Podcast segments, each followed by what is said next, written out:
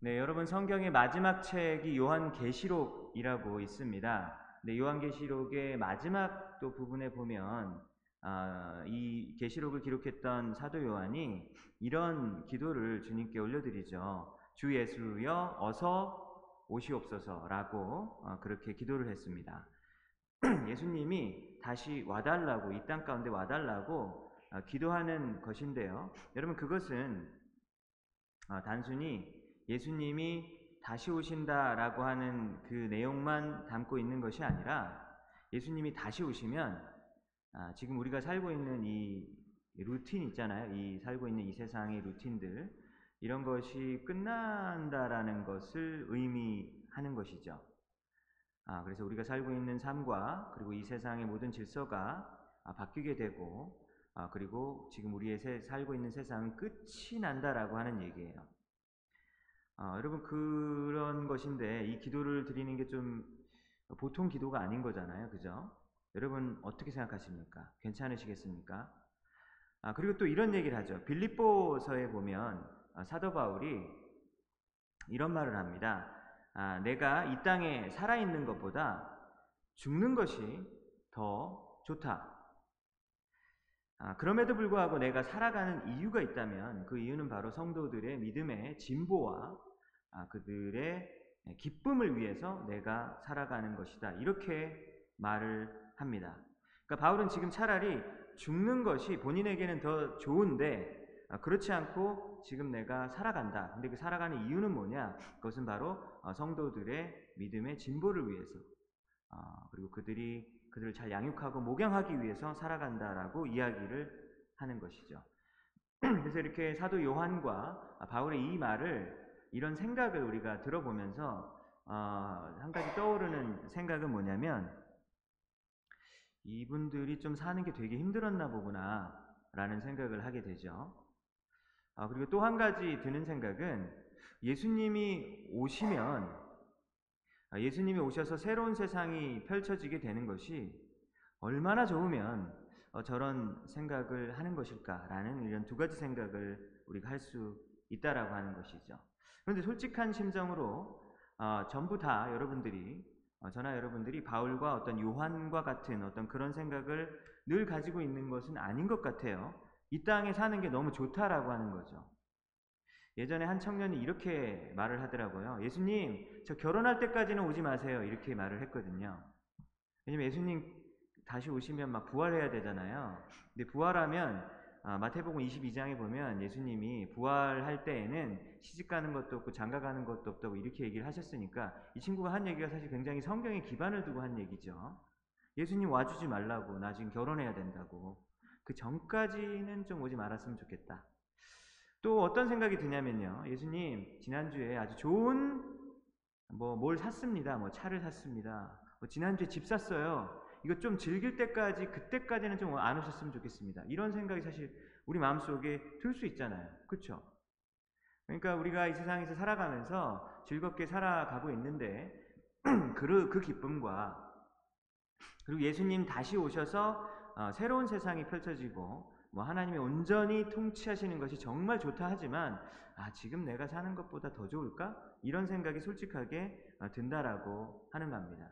그래서 오늘 이 말씀은요 아, 굉장히 중요한 말씀인데 만약 누군가가 여러분들에게 다가와서 너 일요일만 되면 교회 가더라 왜 그러는 거야 너 도대체 뭘 믿고 있기 때문에 그러는 것이니 라고 물어보았을 때 아, 이제 예수 믿는 사람들이 믿음의 어떤 내용들이 있을 거 아니겠습니까?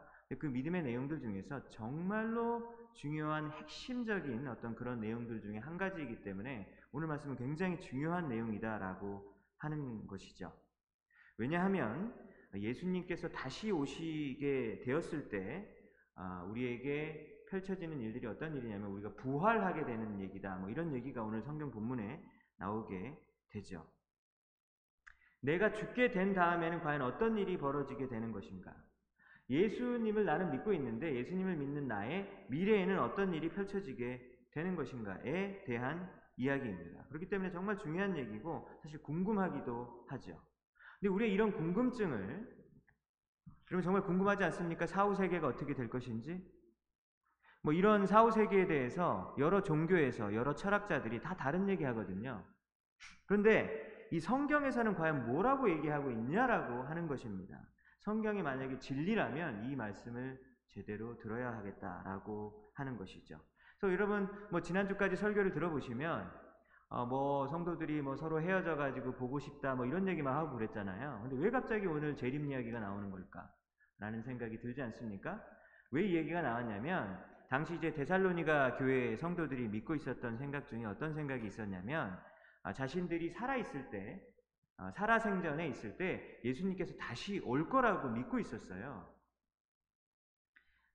왜냐하면 복음서를 보면 예수님이 이제 곧 오겠다 막 이런 얘기를 하셨기 때문에 내가 살아 있을 때 예수님이 다시 오셔야 된다라고 하는 거예요. 그런데 어, 뭐 사람이 사실 죽는 게 언제 죽고 사는 이런 문제를 우리가 정할 수 있는 게 아니잖아요. 그래서 데살로니가 그 성도들 중에서 사실 죽는 사람들이 있었던 거예요 그 당시에.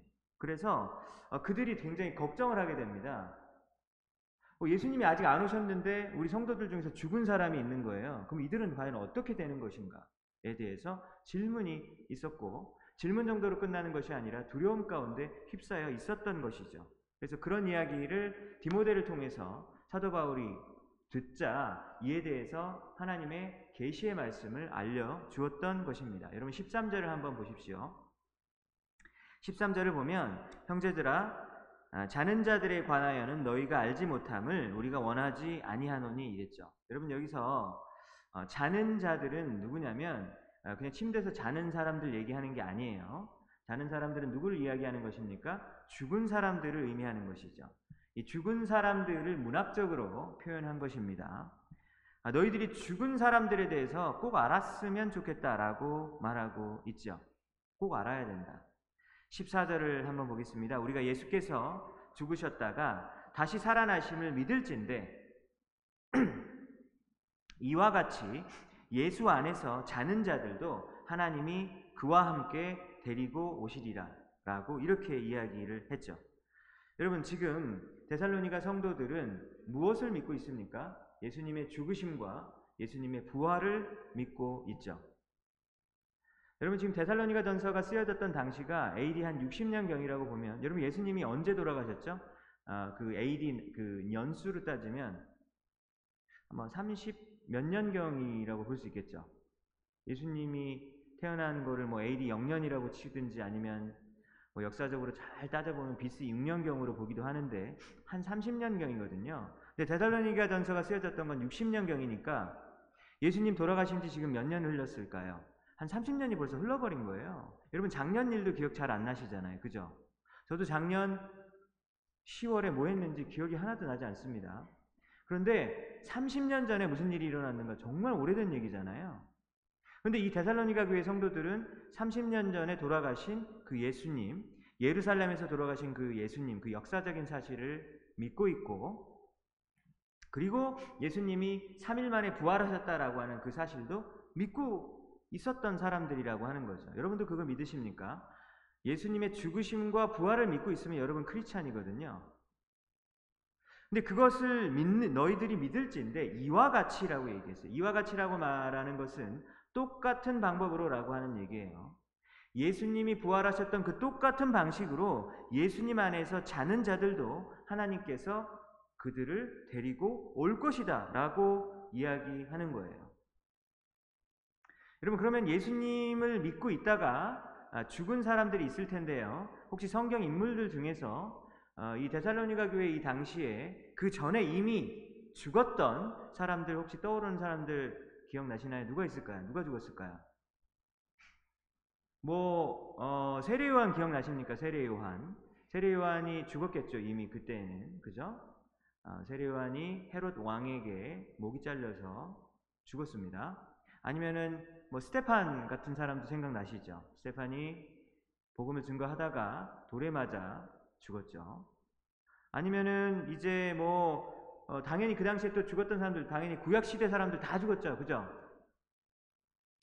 여러분들이 아시는 뭐 아브람, 뭐 모세, 뭐 엘리야, 사무엘, 말라기, 하박국, 학개, 스가랴, 말라기 다 아시잖아요. 이런 사람들을 이런 사람들을 예수님이 다시 오실 때 다 데리고 오신다고 하는 거예요. 그래서 이 이야기를 사도 바울이 지금 해주고 있는 것입니다. 그래서 여러분 이것들 이거를 분명히 믿으셔야 되는 것이죠. 예수님 다시 오실 때 이런 일이 분명히 일어난다라고 하는 겁니다. 15절을 보면요. 근데 주님이 다시 오실 때까지 살아남아 있는 사람들이 있다라고 하는 거예요. 예수님이 다시 오셨는데 그때까지 살아있는 사람들이 있을 수 있겠죠. 그 사람들은 이미 죽은 사람들보다 결코 앞서지 못할 것이다 라고 이야기하죠. 여기는 이 시간적 순서를 분명히 이야기하고 있는 것입니다. 예수님이 재림하실 때 부활의 순서가 있다라고 하는 것이죠.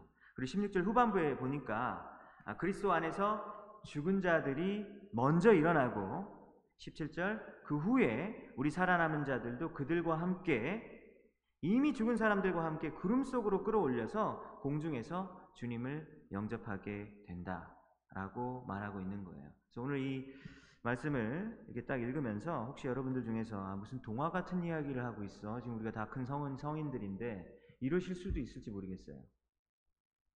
근데 여러분들 이 사실이 정말로 앞으로 미래에 일어나실 것을 믿으십니까?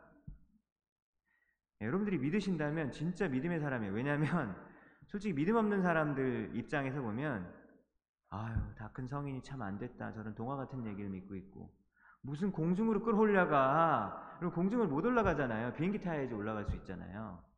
구름 타고 오는 거는 사실 손오공밖에 없잖아요. 우리가 알고 있는 사람들 그렇지 않습니까? 근데 여기 오늘 보니까 막 구름 속에서 만난다 막 이러고 그걸 믿는다고? 라는 생각이 들 수밖에 없다라고 하는 것이죠.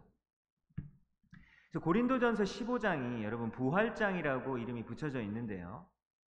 이 부활장, 이 고린도전서 15장과 오늘 읽었었던 데살로니가전서 4장을 함께 읽으셔야 합니다. 왜냐하면 이 부활에 대한 것들이 오늘 연결이 되어 있기 때문이죠.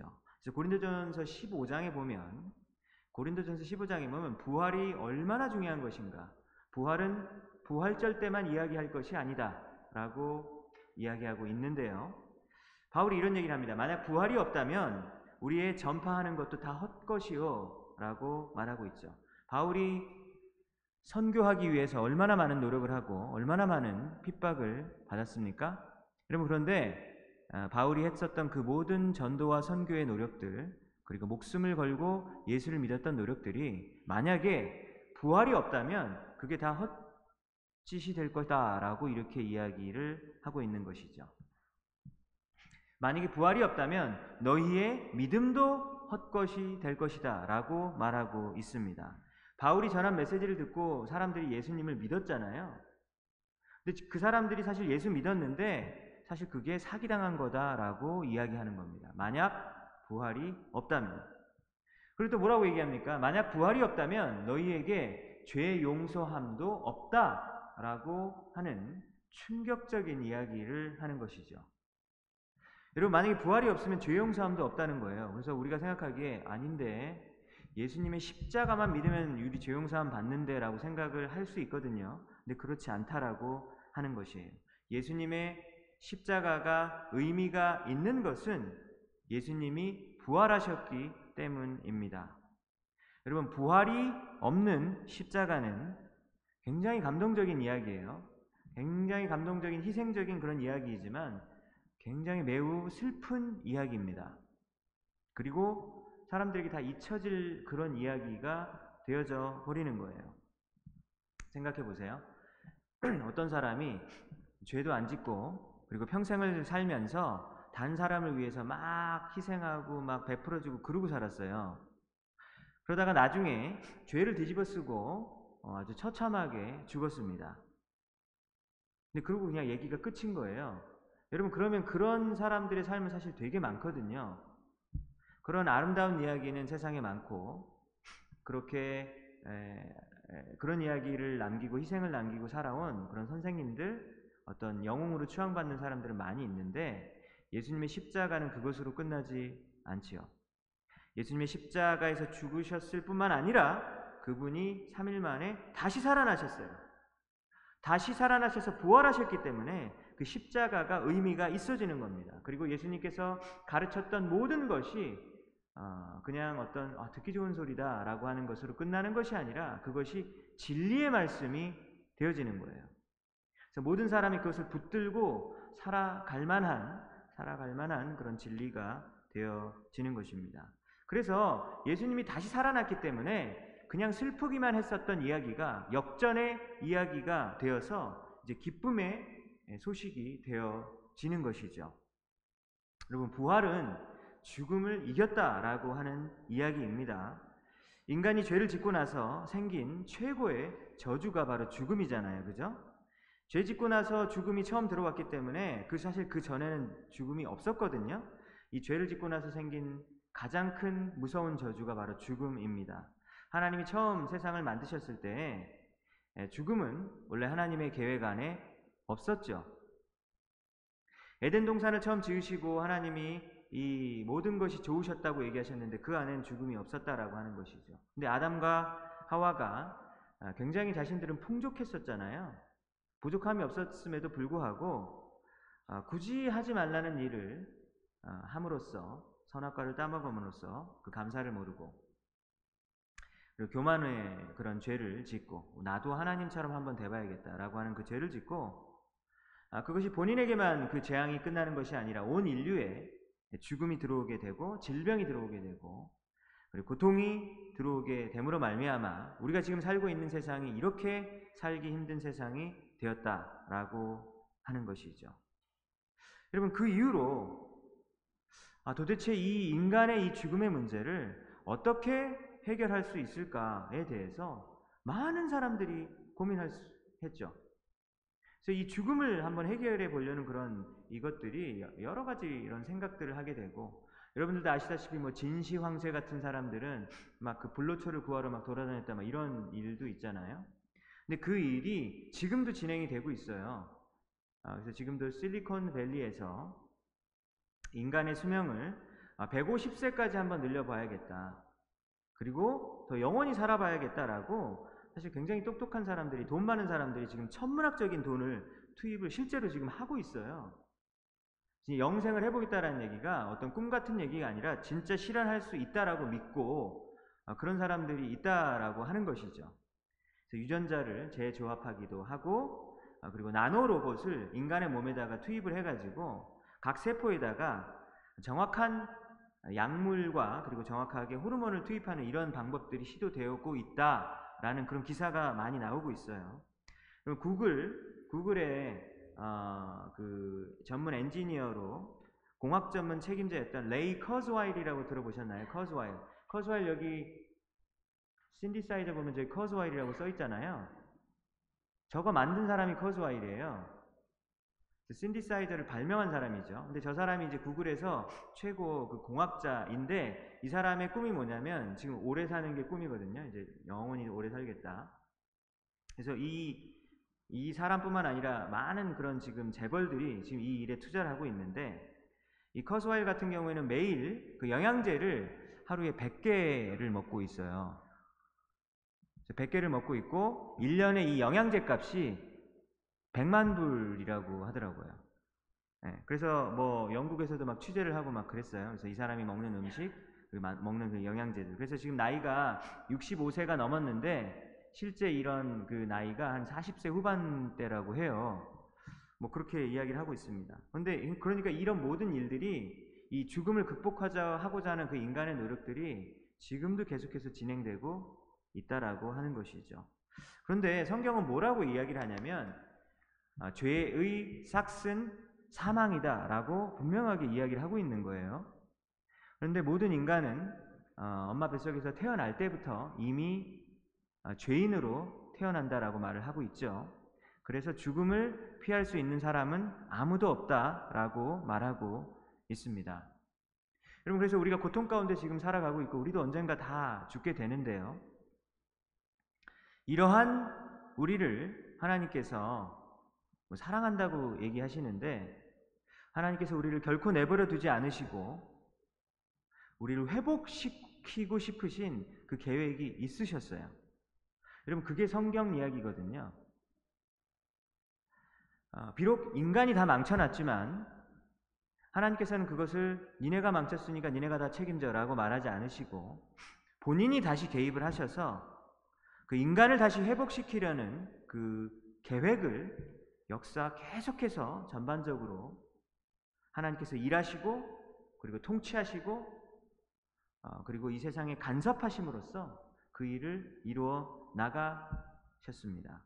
그래서 이 땅에 예수님을 보내셨는데 2000년 전에 그분이 하나님의 아들이신데 아, 인간의 몸을 입고 이 땅 가운데 오셔서 인간이 저질러 놓은 그 모든 대가를 그 죄에 대한 대가를 그분이 완벽하게 치르셨죠. 왜냐하면 잘못한 거 그냥 덮어줄게라고 그냥 넘어갈 수 있는 것은 하나님의 공의의 속성에 어긋나기 때문에 그에 대한 대가를 철저하게 치르는 겁니다.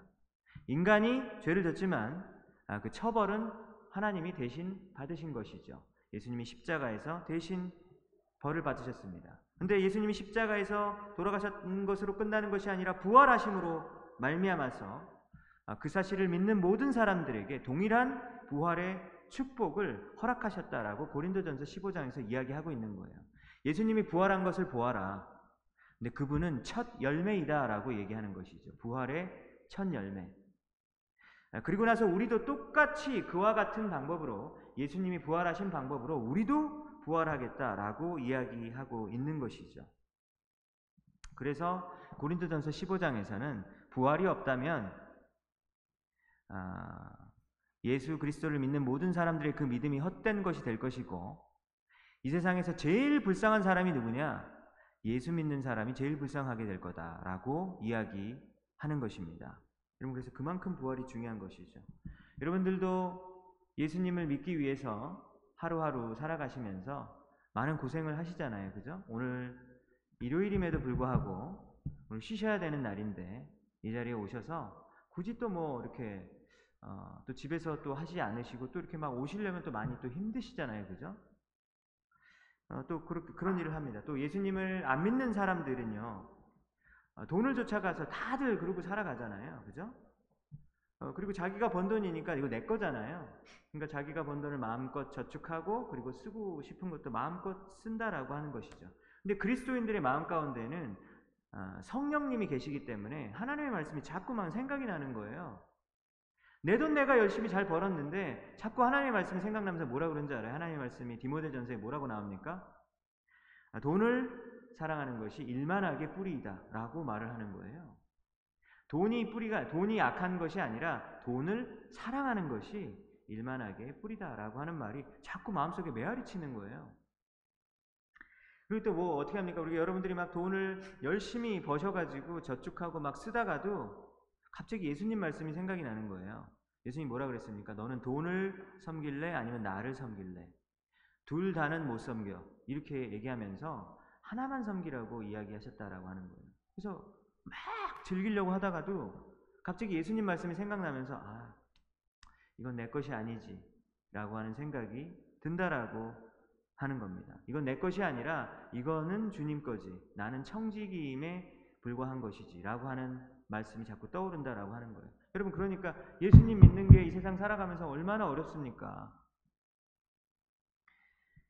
아, 또 우리가 내가 막 미운 사람들, 싫은 사람들 실컷 욕해주고 그리고 또 뒤에 가서 험담해주고 싶고 그리고 그 사람들을 사회적으로 매장도 시키고 싶어요. 근데 하나님께서 예수님께서 뭐라 그러냐면 원수를 사랑하라고 말씀하셨고 뭐 오른뺨을 맞으면 또 왼뺨을 내밀라고 했으니까 갑자기 그 말씀이 생각나면서 아, 그래도 그 사람을 사랑하고 품고 그리고 그 사람을 축복해주면서 기도해 줘야 된다라는 생각이 자꾸 떠오르니까 사는 것이 쉽지가 않다라고 하는 것이죠. 예수님을 믿기 때문에 우리의 자존심을 꺾고 우리가 마땅히 누릴 수 있는 그 권리마저도 포기하고 그리고 믿지 않는 자들을 위해서 사랑을 베풀고 나누어 줄 수 있는 어떤 전도의 마음, 선교의 마음이 우리 가운데 있다라고 하는 거예요. 그런데 이것이 만약에 부활이 없다면 이런 모든 것들이 다 헛된 일들이 되어버릴 수밖에 없다라고 이야기하는 것입니다. 자, 여러분 오늘 이렇게 이 성경 말씀을 통해서 앞으로 우리 성도들의 미래에 되어질 일들에 대해서 지금 얘기하고 있죠. 그리고 부활을 한다라는 말을 들으셨을 텐데 도대체 언제 부활하는 것인가? 예수님이 재림하시고 나서 부활하게 된다라고 하는 이야기를 지금 하고 있습니다. 근데 이 이야기가 굉장히 어려운 이야기인 거예요. 성경의 여러 부분에 흩어져 있고 그리고 이것을 해석하는 사람들마다 교단마다 다 다르기 때문에 굉장히 어려운 얘기예요. 그래서 이걸 종말론이라고 부르- 부르거든요.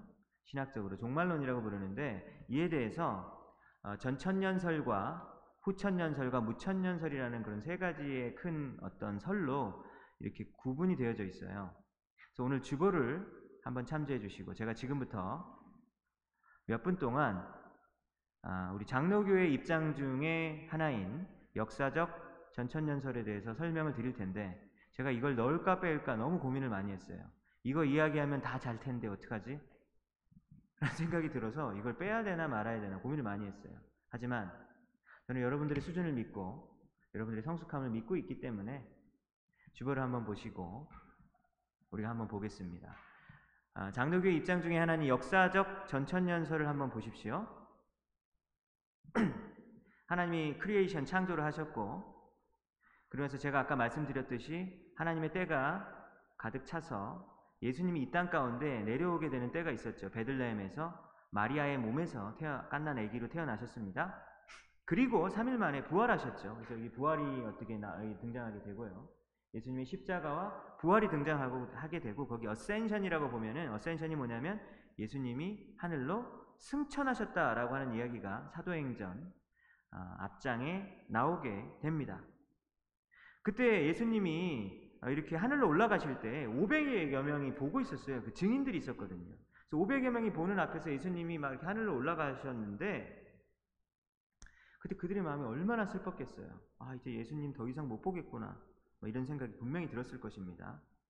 근데 예수님이 그 올라간 그 방법 그대로 내가 다시 오겠다라고 말씀을 해 주셨다라고 하는 것이죠. 어, 그리고 난 다음에 어, 이제 어, 예수님이 이제 승천을 하셨고 다시 오시는데 오시기 전에 어떤 일이 벌어지냐면 tribulation 7년 대환란이라고 들어보셨습니까? 7년 대환란 예수님이 뭐라고 얘기하셨냐면요. 마태복음에서 24장 21절에서 창세로부터 지금까지 이런 환란이 없었고 후에도 없으리라. 굉장히 어려운 환란, 굉장히 큰 고통이 오게 될 거다라고 이야기했어요. 역사상 전무후무한 고통이 찾아오게 되는 날이 오게 될 거다라고 얘기했는데 이거를 이제 The Great Tribulation이라고 얘기합니다. 그래서 이거를 구약 성경의 다니엘서 9장의 해석을 기초로 하면 7년 환란이라고 이렇게 보고 있어요. 이 7년 대환란이 일어나고 난 다음에 오늘 본문, 오늘 일, 공부했었던 이 본문 데살로니가전서 4장에 예수님의 재림이 일어나게 됩니다. 이때 이미 죽었던 자들이 예수님이 재림하, 재림하실 때 부활하게 되고 그리고 이미 죽었던 자들이 예수님과 함께 돌아오게 된다라고 하는 얘기 들으셨죠? 그리고 만약 그때 살아 있었던 사람들은 공중으로 들어올림을 받게 된다라는 말씀이 오늘 성경 본문 말씀에 그대로 적혀 있는 얘기가 바로 오늘 그 얘기예요. 그래서 오늘 이 빨간 글씨 에 해당되는 이 역사적 시점이 바로 오늘 본문에 해당되어지는 내용입니다. 앞으로 일어나게 될 미래의 이야기인 것이죠. 그럼 그리고 나서 어, 요한계시록 20장에 보시면 천년 왕국이라는 어, 개념이 나와요. 근데 성경에 딱 한 번만 나오거든요. 요한계시록 20장에 나오는 천년 왕국이 나오는데 어, 사탄이 묶이게 되어지고 사탄 마귀가 묶이게 되어지고 천년 동안 예수님과 성도들이 다스리게 되는 기간이라고 나오게 됩니다. 그래서 이것을 언제냐 이것이 언제 일어나냐 막 이런 걸 통해서 막 교단과 신학자들이 막 싸우고 있고 여러 가지 의견이 있는 것이죠. 어, 그리고 나서 새 하늘과 새 땅, 새 하늘과 새 땅 줄이면 뭘까요? 신천지죠, 신천지. 사실 되게 좋은 말이거든요. 신천지가 되게 좋은 말인데 우리가 뺏겼어요 지금. 신천지한테 뺏겼는데 새 하늘과 새 땅이 하늘로부터 내려오게 된다라고 어, 표현이 돼 있어요. 새 하늘과 새 땅이 나오게 돼서 내려오게 돼서 우리가 하나님과 영원히 함께 살게 된다라고 하는 겁니다. 여러분 그래서 이제 누가 여러분들에게 다가와서 당신 크리스찬이라면서요 뭐 믿습니까? 라고 말했을 때 여러분 이런 이야기를 하실 수 있어야 되거든요. 어, 오늘 정말 중요한 얘기죠. 그죠? 어려웠지만 중요한 이야기입니다. 그래서 오늘 여러분 이 말씀을 듣고 예수님이 다시 오신다라고 하는 것이 얼마나 중요한 얘기인가 우리가 살펴보았고요. 제가 이 말씀을 묵상하면서 예수님이 다시 오신다라는 것이 오늘 그 맨 뒷절을 보면은 막 위로 받아야 된다라고 하는데 솔직히 제가 얘기했을 때 예수님이 다시 오신다는 게 그렇게 기쁘지가 않은 거예요. 죄송합니다. 예, 기쁘지가 않아요. 그렇게 막 설레이거나 막 그런 마음이 좀 없는 거예요. 그래서 아, 이, 나도 이렇게 은혜를 못 받은 말씀을 어떻게 설교를 해야 되나. 하지만 성경 본문을 여기 지금 해당되기 때문에 설교는 해야 됩니다. 그러니까 참 어려운 상황이었었어요. 그래서 계속해서 묵상을 하면서 예수님이 다시 온다라고 하는 것은 어떤 의미일까라는 생각을 해보았는데요. 예수님이 다시 온다라고 하는 것은 예수님이 우리를 얼마나 사랑하시는 것인가. 우리를 결코 내버려 두시지 않는다는 얘기고요. 그리고 우리에게 반드시 다시 오셔가지고 우리를 구원해 주시고 회복시켜 주신다라고 하는 그런 이야기이기 때문에 예수님의 사랑, 나를 향한 사랑, 우리를 향한 사랑이다 라고 하는 것을 느낄 수 있었습니다. 이번 주에 한 성도님이 새벽 기도회를 나와서 기도를 할 수 있어서 너무 좋았다라고 이야기를 해줬어요. 새벽 기도회를 나와서 마음껏 울 수 있어서 좋았다. 그리고 마음껏 기도할 수 있어서 너무 좋았다라고 이야기를 해주더라고요. 근데 그 이야기를 하는데 웃으면서 이야기를 해주는 거예요. 근데 이게 웃으면서 이야기를 해주는데 제가 생각을 해보면 새벽에 잠을 깨가지고 일어나서 추위에 떨면서 좀 추, 추워요 거기가 추위에 떨면서 눈물로 기도를 올려드리는 이 분의 심정이 어떨까라고 생각을 해보니까 마음이 아프더라고요. 그래서 어, 참 마음이 아픈데 하나님께서 정말 감사한 거는 우리의 기도를 반드시 들어주시는 분이시잖아요. 그래서 너무너무 감사한 것이죠. 하나님께서는 어, 저와 여러분의 상황과 마음을 다 알고 계십니다. 그래서 그것을 다 알고 계신 그 하나님이 우리를 결코 내버려 두시지 않는다라고 하는 것이죠. 그래서 궁극적으로는 어떤 일을 하십니까? 반드시 다시 돌아오셔서 우리를 구해내시고 회복시켜 주시는 것이죠. 그래서 예수님이 다시 오실 때 혹시 살아 있으시다면요. 만약에 오늘 밤에 오시면요. 여러분 오늘 밤까지 살아 있으실 거죠? 어떻게 계획이 어떠세요? 네. 오늘 밤 오늘 만약에 오늘 밤에 주님이 오신다면 살아 있으실 예정이시죠. 살아 있다면 우리는 공중으로 이제 들어올림을 받는 것이죠. 그러면서 우리는 모세도 보고 막 아브라함도 보고 막 장난 아닌 거예요 오늘 밤에. 네. 그래서 이 믿음의 사람들이 활짝 미소를 지으면서 엄청난 아, 축제를 벌이게 될 날들이 올 것이기 때문에 이 소식이 얼마나 기쁜 소식인가라고 하는 생각을 해보게 됩니다.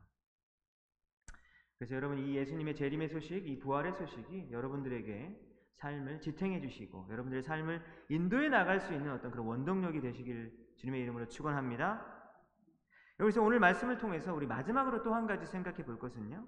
데살로니가전서 4장 18절에서 찾아볼 수 있었어요. 그러므로 이러한 말로 서로 위로하라 라고 말을 했어요. 여러분 가까운 사람의 죽음으로 지금 절망하고 있다 그랬잖아요. 데살로니가 교회 성도들이 가까운 사람이 지금 가, 가족들이 죽어가지고 절망하고 막 슬퍼하고 있는 있는 거예요. 근데 그들에게 예수님의 이 재림 소식으로 그들을 위로하라라고 사도 바울이 18절에서 이야기하고 있습니다. 그런데 여러분 그거 아세요? 이 예수님의 재림 소식으로 부활 소식으로 우리의 부활 소식으로 위로는커녕 사실 오히려 상처를 줄 수도 있다. 라고 하는 겁니다. 지금부터 7년 전에 예, 저희 어머님이 돌아가셨어요. 예, 저희 어머니가 이제 암으로 돌아가셨는데 이 코 뒤에 있는 암으로 돌아가셨어요. 아, 그래서 치료가 쉽지 않았고 또 수년간 어, 뭐 여러 가지 막 항암 치료 뭐 이런 부분들을 막 하시면서 방사선 치료만 하시면서 굉장히 고통받고 어, 돌아가셨는데 그때 암 선고를 받으셨을 때 제가 달라스 신학교에서 공부를 하고 있었습니다.